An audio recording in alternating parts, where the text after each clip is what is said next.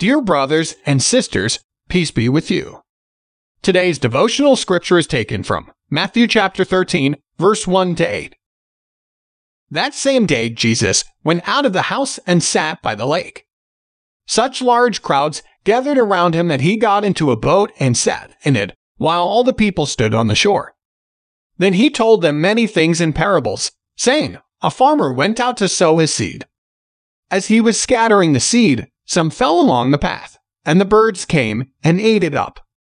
Some fell on rocky places, where it did not have much soil.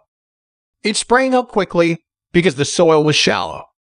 But when the sun came up, the plants were scorched, and they withered because they had no root. Other seed fell among thorns, which grew up and choked the plants. Still other seed fell on good soil, where it produced a crop a hundred, sixty, or thirty times what was sown. Let us pray. Lord Jesus, we want to work for you. Please help us to let go of things that hold us back. Amen. May God's love enable you to follow Jesus. Today's devotion is brought to you by Growing Faith at Home Ministries.